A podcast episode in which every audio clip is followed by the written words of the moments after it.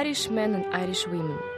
In the name of God and of the dead generations from which she receives her old tradition of nationhood, Ireland, through us, summons her children to the flag and strikes for her freedom.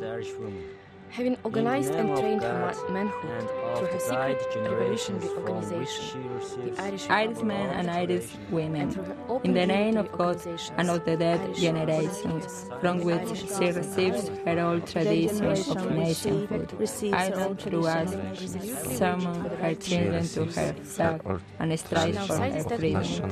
And supported by exiled children in America and by gallant allies in Europe, in the but first relying of her first on own her own strength, strength, she she strikes in strikes full in full confidence, confidence of of victory. victory.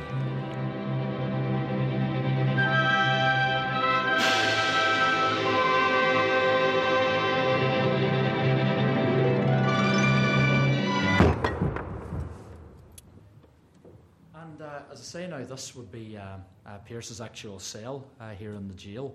And uh, it's amazing because the, ja- the, the cell is pretty much the same as it was then. Um, it would have been whitewashed, of course. I mean, I know looking around at it today, it's, it's fairly horrific looking, but it was actually painted white uh, when it was in use. Um, I was once told on here that, uh, as far as we know, they actually uh, removed uh, the beds, the British authorities removed the beds from the cells before they put the leaders into it. And someone who visited uh, Pearse at the time remarked that it was, it was real shocking to see the President of the Irish Republic, uh, as he was styled, basically sleeping on the ground there beside us, uh, perhaps using his great coat as a pillow. So, you know, it, it's, uh, you know, uh, they basically just lay on the floor in the uniforms in which, they, uh, in which they were captured, you know he would have spent really, I suppose, maybe writing and with the priests, I suppose, praying as they all did. Um, again, it's something that you know that people would know, say, from Kevin Barry years later, that they spent their last night often for hours in prayer along with the priest. These were intensely, it seems unusual to us today, but they were intensely religious men.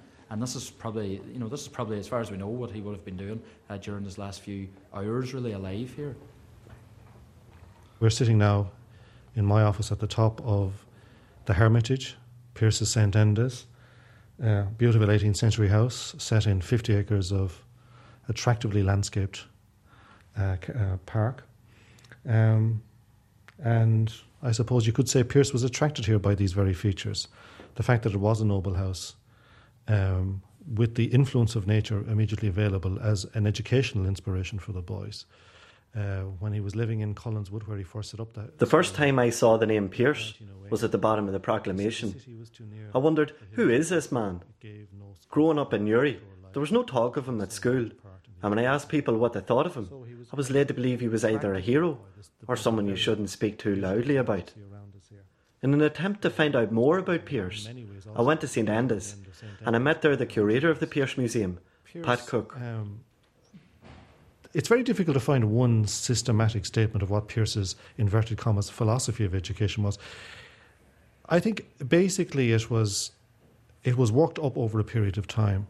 The key element, I, to my mind, was his visit to Belgium in 1904, where he saw uh, Flemish being and French being taught bilingually in the schools of Flanders, and that gave him the sense. He was an activist by nature. He was a practical man. He says, "Once I see a way to do something, I will then go and do it." So rather than being led by an idea in that instance, he was he was led, if you like, by the practical example of what was possible. And Pearse once said famously, "To desire is to hope. To hope is to believe, and to believe is to accomplish." So, having seen it work there, he came back absolutely determined. Wrote a whole series of enthusiastic essays on, on the Belgian school system, and says, "We can do it here. We can set up a bilingual." Irish and English school. And I, if nobody else is willing to do it, I'm going to do it. And that's exactly what he did. Incredibly enough, at the early and tender age of 28. I mean, imagine setting up, uh, um, you know, such undertaking such an enormously uh, challenging venture at the age of 28. It, is, it, was, it showed courage of great, very great kind of tremendous conviction. Uh, but there were personal instincts of his own that were very large in his educational philosophy. I mean, he was fundamentally a gentle man. Uh, which probably explains his repugnance to corporal punishment. I don't think there was a philosophical position he had on that one so much as a personal, you know, emotional principle, if you like, that it was just simply wrong to beat people and to try and achieve educational ends by, by that means. Uh, so that was actually, I would say, a very important feature of his, of his educational approach. right? And bloodthirsty. Four. What do you think of the idea of blood sacrifice? Now, in case you don't know what that is, it's Pearse's notion, and Connolly shared it later on. Pearse's notion of one man sacrificing himself for the for the people, as Christ did, and as he thought Cuchulainn did. Cuchulainn and Christ figures, you know, they play a, a large role, right? So the blood sacrifice, right? Yeah, it's a bit of a difficult question to answer in many ways because you have to wonder that, like, if the rising didn't happen, well, like, how close w- would we have been still to England, especially coming up to World War Two? Having heard what Pearse's own school was like, I went to Synge Street CBS to find out how they teach the history of Pearse. Yeah, yeah. Well, I, I read a quote that he um, said he wanted to that the blood would warm the heart of the earth or something like that, and it, it doesn't seem as if he was bloodthirsty. He didn't seem to want to chop people's head off and gut them, or you know, he didn't use any foul language or anything like that. So I do think I agree with what he, uh, Stephen said. Was he had a romantic view of it, and he didn't really learn what it was like until he actually did it. Because as far as I know, he didn't wasn't in any battles or anything else before that. So that's probably what he, he probably had a, a kind of romantic notion of it. What do you think of the term blood sacrifice? Um, it's a bit of a dangerous. It's a bit of a dangerous sounding term because I mean, it's like saying that you you know you will put yourself out in the firing line to be shot, or that other people should. Like it's a bit hypocritical to believe and say a blood. Well, first of all, I would say you can't separate Pearse Pearse from the nationalist. But then the question begins to get more complicated. Are you talking about Pearse the cultural nationalist, or Pearse the political uh, nationalist. I think there's a there's a there's a, an order of development that comes, and it seems reasonably clear and consistent to me. Up to about 1910 or so, I think you can say that Pearse was more or less exclusively a cultural nationalist. That's not to say that he was not capable of responding to and appreciating a certain kind of, shall we say, physical force rhetoric, which was part of the larger zeitgeist of Europe at the time. We must understand this that all that younger generation believed in values of chivalry and uh, dulce et decorum est pro patria mori, how sweet and noble it is to die for the, la- the fatherland. The whole generation that went into the First World War across Europe were no different from Pearse in their understanding of this need to stand up and die for principles. Uh, and he, of course, when he moved, when he started his school, he began to speak of these, you know, of these noble principles, shall we call them, Cuchulainn was his exemplar of this. But, you know, you do find him for all that sitting on a, on a home rule platform with John Redmond in 1912. You do find him writing in one of the school magazines around 1910, you know, that. Uh, you know, you, you, that the, the, the Irish person can take must take Ireland for granted. You need not, you know, ignore foreign games, pray Irish ones. He still had this confidence that if we could, if we could succeed in the cultural project, we would, we would simultaneously succeed in the political one. And that was a kind of a gradualist uh, kind of vision at that time. So, what happened to Pearse? Well, this is the complicated question. I encountered Pearse at school in the late 1950s when he was described in my school book as probably the most noble figure in Irish history. And I was told at the same time that it was predicted that he would sometime be canonized as a saint. And having a curious disposition. 28 years ago, Ruth Dudley Edwards published a biography of Pearse. The book is now out of print. The reaction to the biography was absolutely extraordinary. Um, every budding author thinks that everybody wants to buy her book, but um, I'm a realist as well. What stunned me was that it suddenly became a main talking point that I was interviewed on RTE News. And then when I went over to Ireland to do a few programs, a bit of publicity, I discovered that I had suddenly become, become in some circles, um, a ferocious enemy of all that was good and great in the Irish nation. Um, I kept being described as brave. I learned at that stage that I was something called a revisionist. I didn't know what a revisionist was. I was, I was no academic. I was just somebody who had written a book. And apparently, I found the reason I'd written this book was in order to diminish the Northern Irish nationalists, that that was the whole reason for writing the book. Whereas I'd written a biography of a man who interested me. He was, in many ways, a very fine um, and brave man. Unfortunately, he was also messianic, and that messianism took him to believe that he had the right, with tiny number of other people, to sacrifice themselves and many other people, I believe unnecessarily, um, but with absolutely no mandate whatsoever. An awful lot of people died in the slums in Dublin because Patrick Pearse and his colleagues went out to make a gesture. Those people from the slums didn't ask to be sacrificed to the ideas of people they would have thought were crackpots. My name's Tommy McKearney. I'm uh, living in Monaghan, former member of the Provisional IRA. Do you remember the first time you heard the name Pearse? It's a long, long time ago. I imagine it was from my parents or possibly even my grandparents. In many ways, I was reared in a Republican family uh, with long term connections with Irish republicanism and uh, militant Irish republicanism of the Fenian type. Uh, both of my grandfathers had been members of the IRA in the 1920s through the Black and Tan War. So uh, as a child, I remember them speaking of Pearse. I remember my mother and father speaking of Pearse. But at the same time, I think we have to be clear that it wasn't oppressively so or it wasn't monotonously so. The great interests through my childhood were, as, as there would be for any other child, school and playing and football and that type of thing. But among others, there were other figures from the past and the Republican uh, canon who were mentioned often.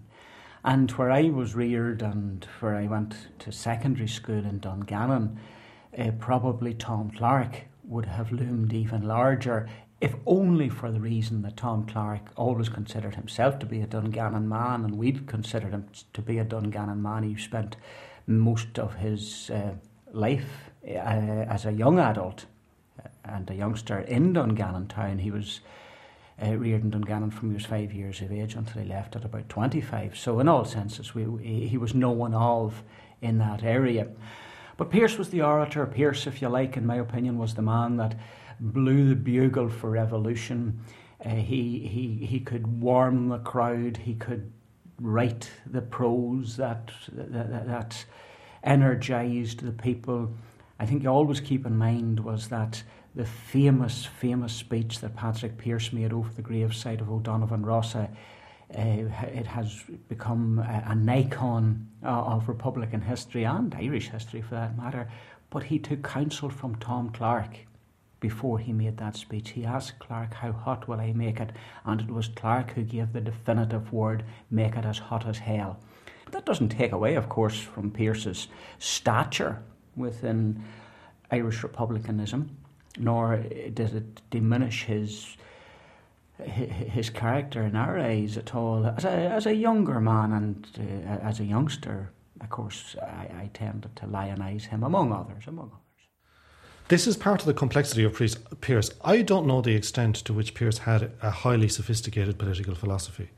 I think he was a man with very strong emotional drives, deep emotional drives within himself um, and that he tended to catch a ride, if you like, on evolving political circumstances and fit himself into them. He once described himself as the most, you know, the most dangerous revolutionary of, of them all. Well, why was that? I think he probably felt that, you know, he's the guy who, who, who espoused this emotional extremism, that he was willing to sacrifice himself for something that he believed in. And in a way, he wasn't carrying any sophisticated political baggage that went along with that. He didn't have any more sophisticated political analysis. He thought that the act, the gesture itself, was what defined the political reality. And in a sense, that way he was travelling light. You know, by comparison with the like, say, even with the likes of Arthur Griffith, who had spent his life working up, whether you agree or disagree with it, a quite complex political analysis of the condition of Ireland in the modern world. He wasn't a, he wasn't a normal politician or political personality in that sense. So I think it's a kind of a misreading of history to be ascribing to Pearse very elaborate political positions. I don't think he had elaborate political positions. He believed that character was the driving force of history. He believed that character itself would define the political moment. And I suppose that's what we have to deal with more than anything else in 1916 that it was a revolution defined by a very powerful set of personalities. My name is Noel Hughes, and we are outside of Liberty Hall here on a 1916 walking tour of the various buildings that took, uh, took place on the north side of Dublin. What I speak about, I never learned it from a book. I was amongst the survivors of that period of time, the people of that 1916, that fought 1916. And I got the stories from them. And that is the only way that I know about it. Now, Pearse, which I'm told was in the GPO, marching up and down with his revolver and his sword. Pearse would go and fire some shots, according to Elizabeth O'Farrell and to Brendan Condell, told me that Pearse was a very brave man. He was a very determined man. A man who could see nothing only in his mind the freedom of his country. At 25 past 12, the Lancers came galloping down O'Connell Street. And Connolly gave his order hold fire, hold fire. And in holding fire, Pearse then gave the orders fire. It seems like a rather quaint phrase at this stage, and it's it's kind of like a label, a simplistic label that's um, stuck onto Pearse. I think the the unhistorical aspect of that label is that it fails once again to understand how incredibly typical Pearse's sensibility in in accepting or endorsing that view of the world is of his generation. You know, the, the young poets of the First World War, Rupert Brooke and all of these, they all long, longed for, you know, the, the, the extinction and the gesture of rushing towards the trenches. That's there very clearly in Rupert Brooke's poetry. It's there in Wilfred Owen's poetry. It's there, interestingly enough, in the writings, for instance, of Thomas Mann as well, and people like this. Death in Venice, 1912. Written, there's a kind of a sense of a fin de siècle. We're living in a tired world. We need to make, you know, gestures of renewal. We need to rid ourselves, purify ourselves in, in a great war, which is exactly what they got, but not in a form that they wanted it. I'm Dr. Pat Wallace. I'm the director of the National Museum of Ireland, a position I've held for 17 years now, believe it or not. So in that time, we've held, we've had a couple of 1916 exhibitions. We're in the permanent gallery here, devoted to 1916 and the War of Independence. Is it difficult to preserve the name of Pearse? Is it difficult to accurately represent him? Uh, it isn't. It, sh- it, should be very easy. I know that Scully and uh, the St Enda's uh, they do a very good job out there, and they, forever his name will be associated with that school. Uh, it is not, nor should it be. Patrick. Uh, people have tried to take from him, tried to run him down, tried to ridicule him in a way. He should be looked at as a man of his time, an extraordinary figure, uh, a, a kind of a symbolic almost poetical figure. Uh, he would have had no role to play. Uh, when you think of the roughness and the rough play that was necessary to win the War of Independence, which was won by the likes of Collins and uh, people on the ground, uh, you know, operators like Collins and Mulcahy and uh, those sort of fellows. You, you, I mean, Pearse couldn't have fitted into their world at all. They, they were pragmatic. Um, guerrilla leaders and operators, uh, and even after that, when the setting up of the Free State, I don't know would Pearse have any role to play in the kind of fixer, appeasement, appeaser nature that was there, setting up the or, or, organs of state. And even in the De Valera era, De Valera was a great leader as regards flexibility, statesmanship, give and take. But De Valera also believed in the revival of the Gaelic language, and he belongs with that era as well.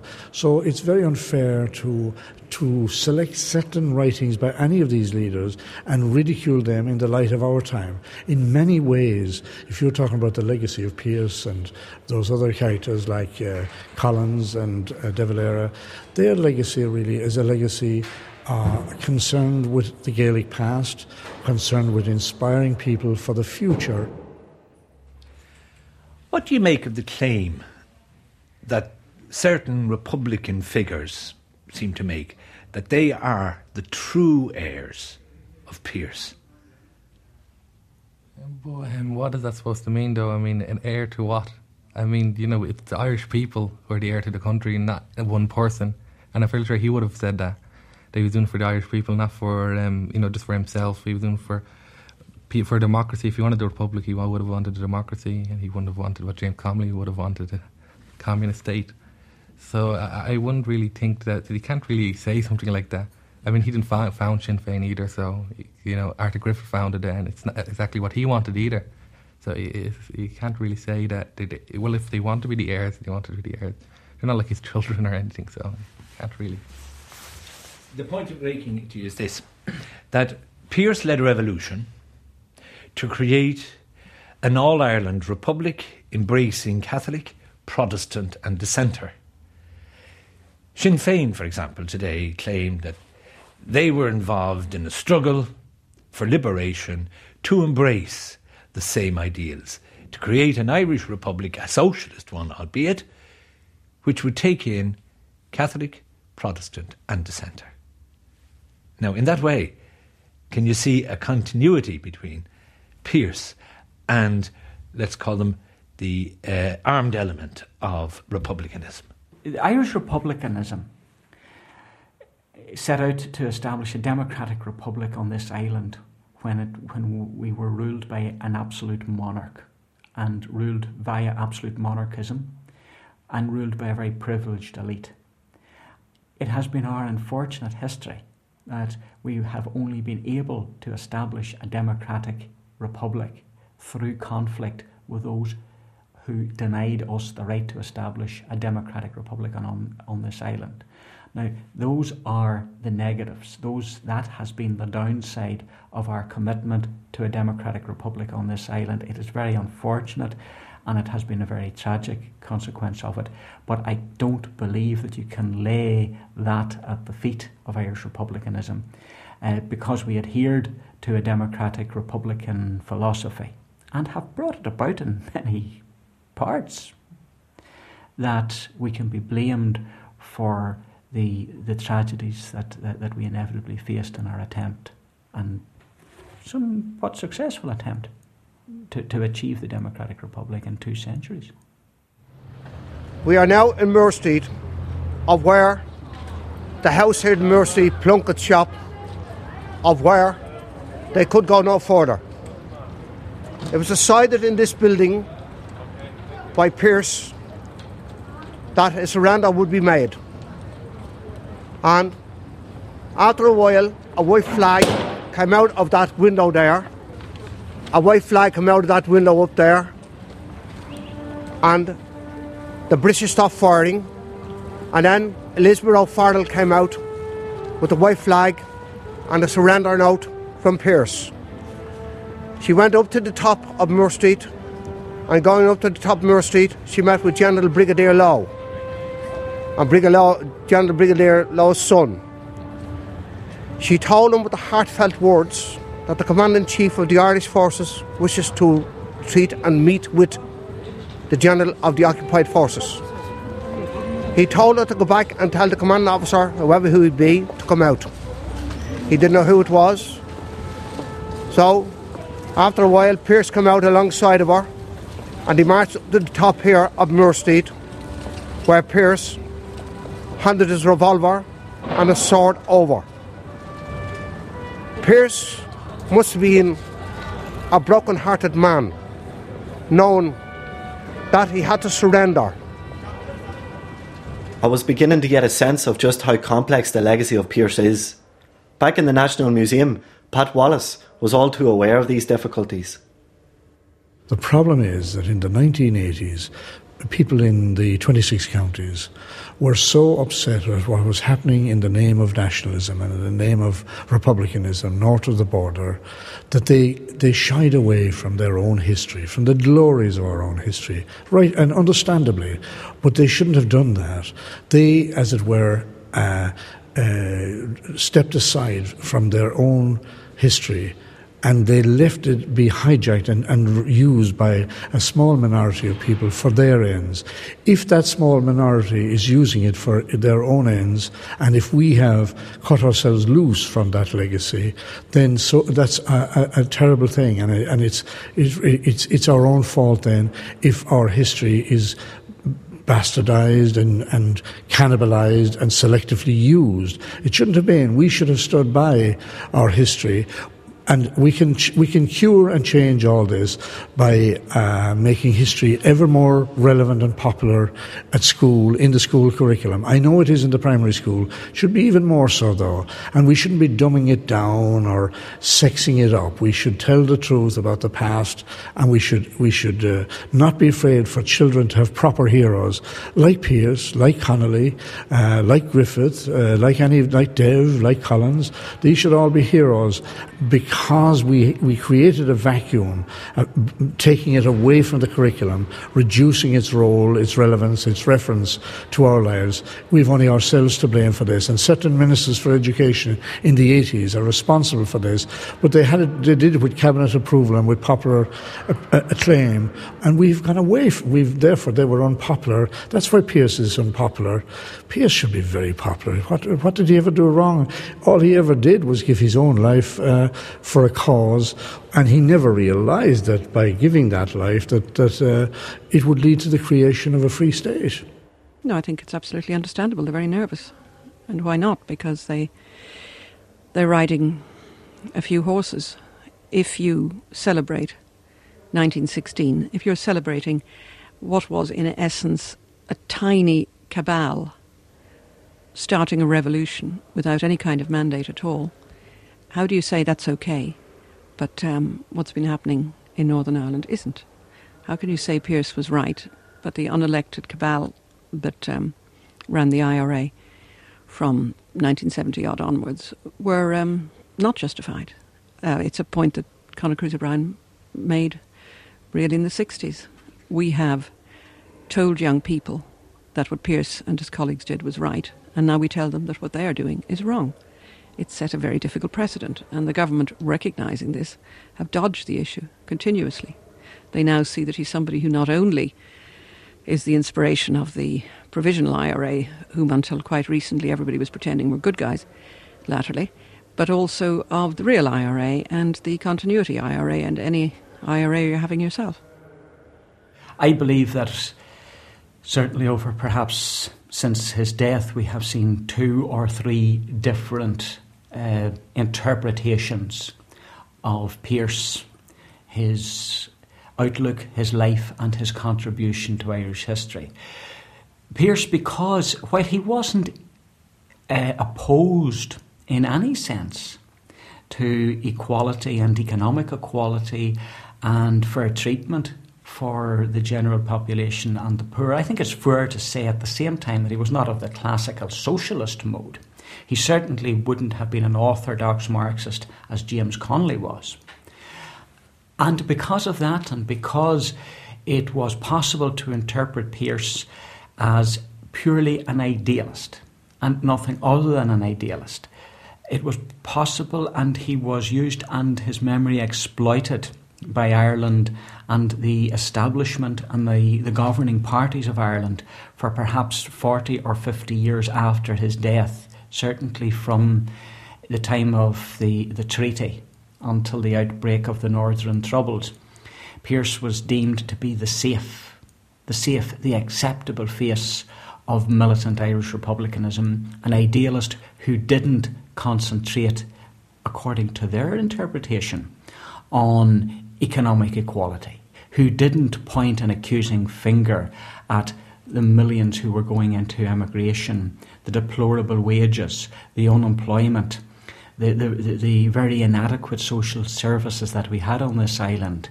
Uh, he was a much safer person to examine and to hold up as an example.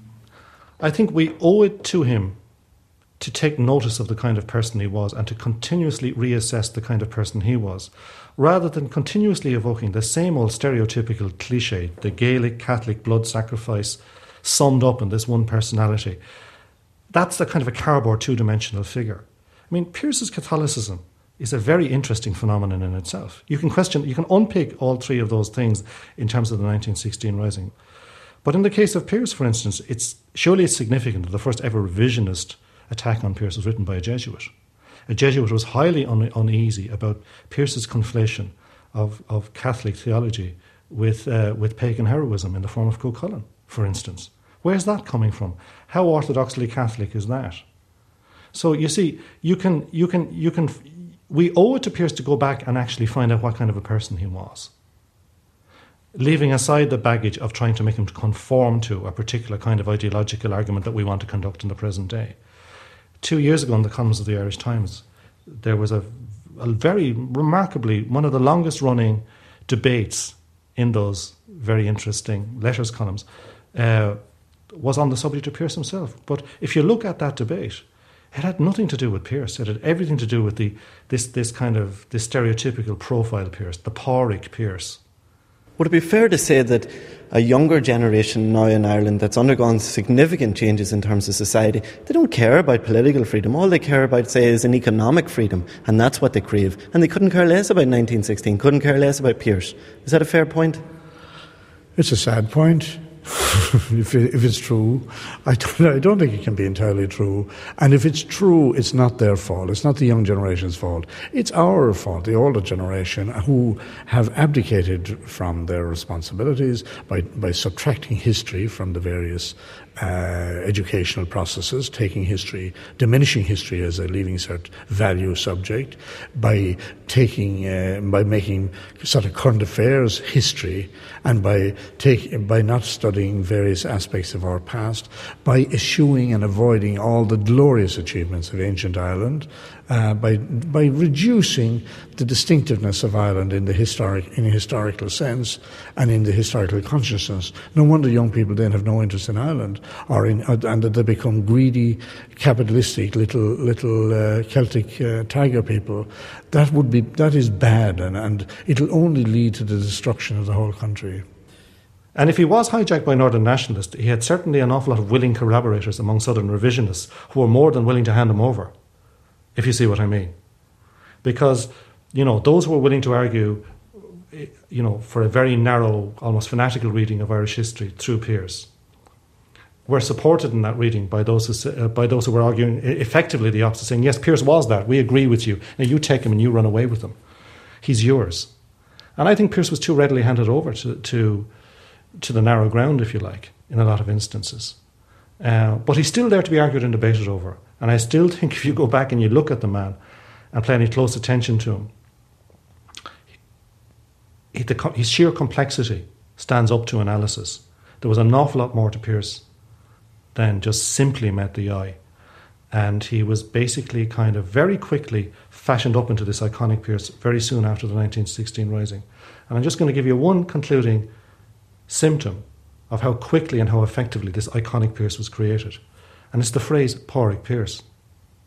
Pádraig Pearse appeared for the first time uh, in the monumental collection of Pearse's works, which began to be written or be compiled just after the Rising, first volume appearing in 1917, edited by Monsignor Brown. and he refers to him there as Pádraig Pearse.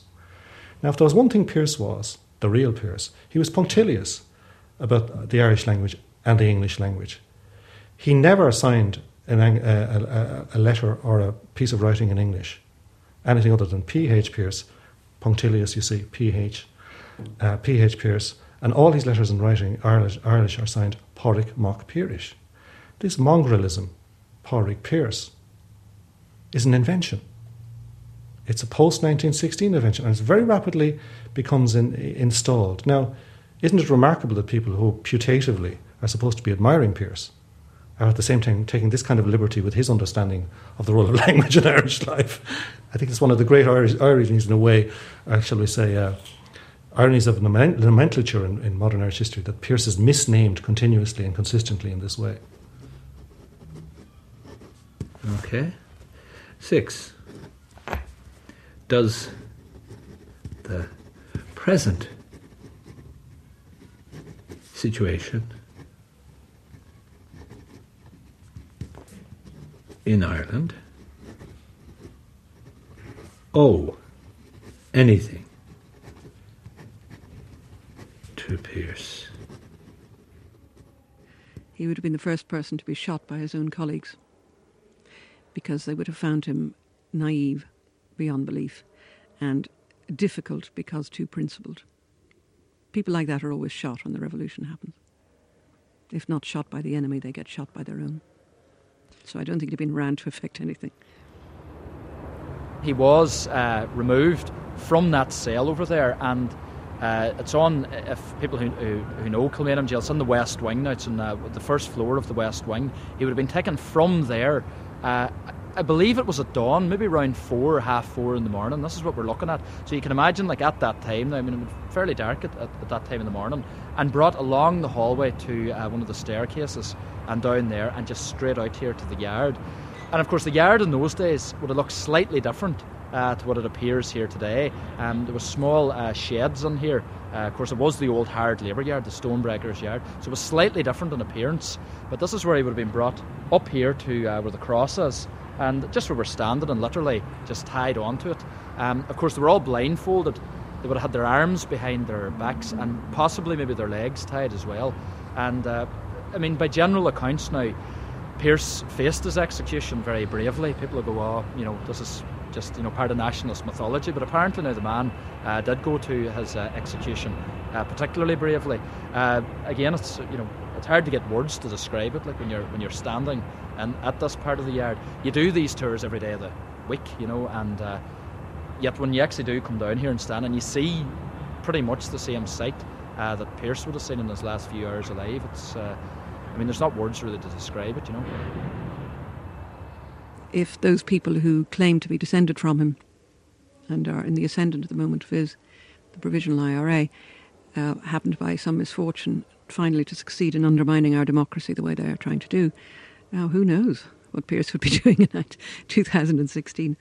Um, I think the Republic of Ireland is a very healthy democracy. I hope it can fight off the threat it's facing at the moment from subversives, terrorists, and people who are essentially embarked on a fascist um, determination to take over, to take power by hook or by crook. I hope our democracy survives. If it does, it will be stronger and healthier. And I think in 2016 it will be capable of having a robust and sophisticated look at what happened a century previously. There is a belief that the 50th anniversary in 1966 gave fresh impetus to the IRA of later years. I think that's frankly a mistake that there were far more fundamental and serious reasons. The profoundly anti democratic nature of Northern society was what regenerated the IRA in 1917, in the 1970s, not the commemoration of 1966. But um, I wouldn't like to think that by 2016 that the people of Ireland would be so uh, intimidated that they would refuse to commemorate the people of 1916 and acknowledge the tremendous contribution they've made, uh, Pearse included. And go, I go back to the point that, yes, let's, let's look again at Pearse, but let's look at it in a perfectly serious, stringent, and rigorous way. Uh, let's look at what he did. Let's look at, at the positive aspects of the man, and if there are negative aspects there, we'll not hide them. But let's not do it with a political agenda. No matter what you think about 1916, you have to engage with it. It is where this state, this sovereign nation, comes from, one way or another. All that EEC prosperity is built on the back of national sovereignty. The wealth of Ireland today, in some way, is traceable through that. That's a positive result of 1916, if you like. And if you ignore it, it's almost psychotic. Ignoring your own history is psychotic. So we have to engage with it. I have to, though, say that the recent school texts, um, uh, secondary school texts especially that I've seen, are paying more attention to 1916. There has been a readjustment there, and that's only positive, I think. Pearse is part of the militant Fenian Republican legacy on this island, which has at its best been fearless, militant, democratic, and republican. And he fits into that tradition. He's part of it, he's a major part of it, and that will be his legacy that he has uh, contributed to that very, very significant dynamic on this island with all that it has meant for this island uh, and all that it has uh, provided the people of this island with and all the good it has done in spite of the pain that we have endured while trying to bring it about. And that's where Pearse rests as one of the great pillars of that tradition.